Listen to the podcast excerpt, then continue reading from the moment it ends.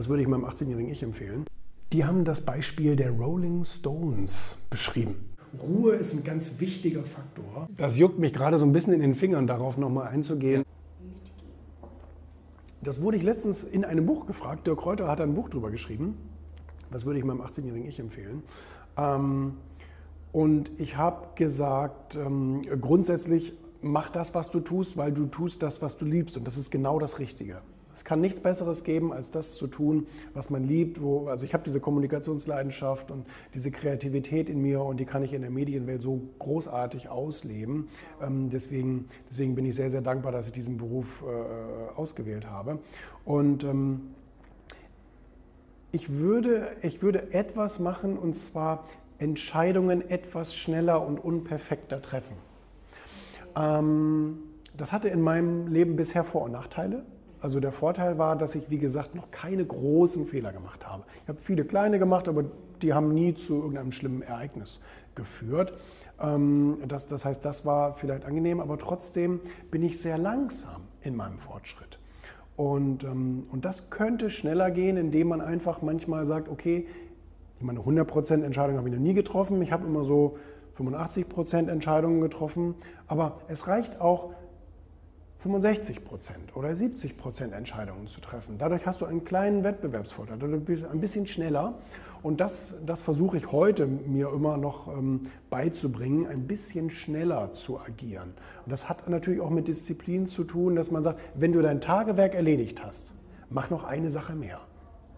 Weil dann hast du diese ganzen, diese ganzen To-Do-Listen für morgen nicht so groß. Und das ist sehr, sehr schön. Und man fühlt sich auch sehr gut dabei, ähm, wenn man die übererfüllt, overdelivered sozusagen. Und von daher, ähm, das, das, das ist ein Prozess, den ich so lebe. Konzentration auf die eigenen Stärken bzw. auf Kernkompetenzen ist wirklich so wichtig und das macht wirklich so einen großen Unterschied. Ähm, ich hatte da lange Zeit mit Probleme, klar. Ähm, am Anfang sowieso, weil wenn du selbstständig bist, dann machst du ja tendenziell alles selber, weil du gar keine Angestellten hast etc. Und das war bei mir jahrelang so. Ich hatte ein paar Freelancer am Anfang, aber ich hatte keine Angestellten, die mir so einfache Dinge abgenommen haben. Und deswegen musste man alles selber machen. Und unter diesem Phänomen leiden natürlich einige. Ähm, und selbst wenn jemand dann irgendwann Mitarbeiter hat, glaubt er ja, ach, das mache ich schnell selber, dann ist das auch schnell erledigt. Weil bis ich das jemandem erklärt habe, bla bla bla, habe ich es dreimal selber gemacht. Selbst wenn es stimmt, heißt es aber, dass du, während du irgendeine B- oder C-Aufgabe machst, ähm, ja deine A-Aufgabe nicht machst. Ne? Das heißt, es bleibt weniger Zeit für deine wertschöpfende Arbeit. Nein, und ich habe das, ähm, ich, also ich habe mir echt ein Buch nach dem anderen reingezogen, wenn es eben darum geht, sich zu konzentrieren, zu fokussieren auf die eigene Kernkompetenz etc. Und in einem der Bücher, das war im Buch Focus ähm, oder The Power of Focus, so heißt es. The Power of Focus ähm, von Jack Canfield und Co.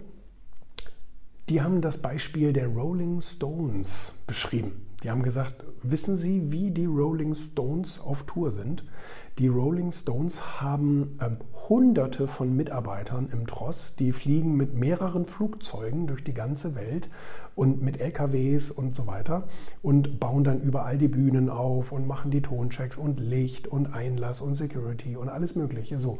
Und die sagen, wissen Sie, was die Aufgabe der Rolling Stones ist? Die Aufgabe der Rolling Stones, der Band, ist, ähm, ungefähr zehn Minuten, ist jetzt eine, war eine andere Zahl, ich sage jetzt mal eine Stunde vor dem Konzert in, im Hotel in eine Limousine zu steigen, zum Konzert zu fahren, backstage zu gehen, sich die Gitarre zu schnappen, auf die Bühne zu gehen, zu singen und zu rocken, was das Zeug hält, danach wieder in die Limousine zu steigen und wieder ins Hotel. Und sonst machen die überhaupt gar nichts. Ähm, die haben für alles Double und so weiter. Also die müssen nicht da während der Proben irgendwie stundenlang rumstehen und irgendwie. Das, das, der, deren Kernkompetenz ist es zu entertainen auf der Bühne, wenn da 100.000 Leute im Stadion sind. Und alles andere machen sie nicht. Und die, die, die, die, die machen nicht die Planung, die machen nicht den Creative-Prozess, die machen, die machen nicht die Fluchtwege, die machen gar nichts. Und das ist so spannend. Ne? Das, das bleibt einem natürlich so in Erinnerung, weil es die Rolling Stones sind und so eine bekannte Band ist. Ähm, aber es verdeutlicht eben dieses Phänomen, dass man sich auf das, was man richtig, richtig gut kann, ähm, konzentriert. Und, ähm, und ich muss sagen, ich bin um ein Vielfaches glücklicher, seitdem ich das sehr, ähm, wie soll man sagen, sehr exzessiv auch praktiziere, dass ich sage, alles, was ich zwar könnte und was ich vielleicht auch ganz gut könnte, trotzdem abgebe, ähm, weil ich mich dann in der Zeit noch wieder mehr auf meinen, ähm, auf meinen Kernbereich konzentrieren kann, wo ich gut bin. Und, ähm, und das, das erhöht eben nicht nur die Lebensqualität, das hört, äh, äh, erhöht auch das Ergebnis überhaupt im Unternehmen, weil je mehr großartige Arbeit, das ist auch ein anderes, ein englisches Buch, was ich mal gelesen habe, Do More Great Work, mach mehr großartige Arbeit, ähm, das sagt es eben aus. Ne? Je mehr gute, tolle Arbeit man macht, ähm, je besser läuft das auch im Ganzen. Ne?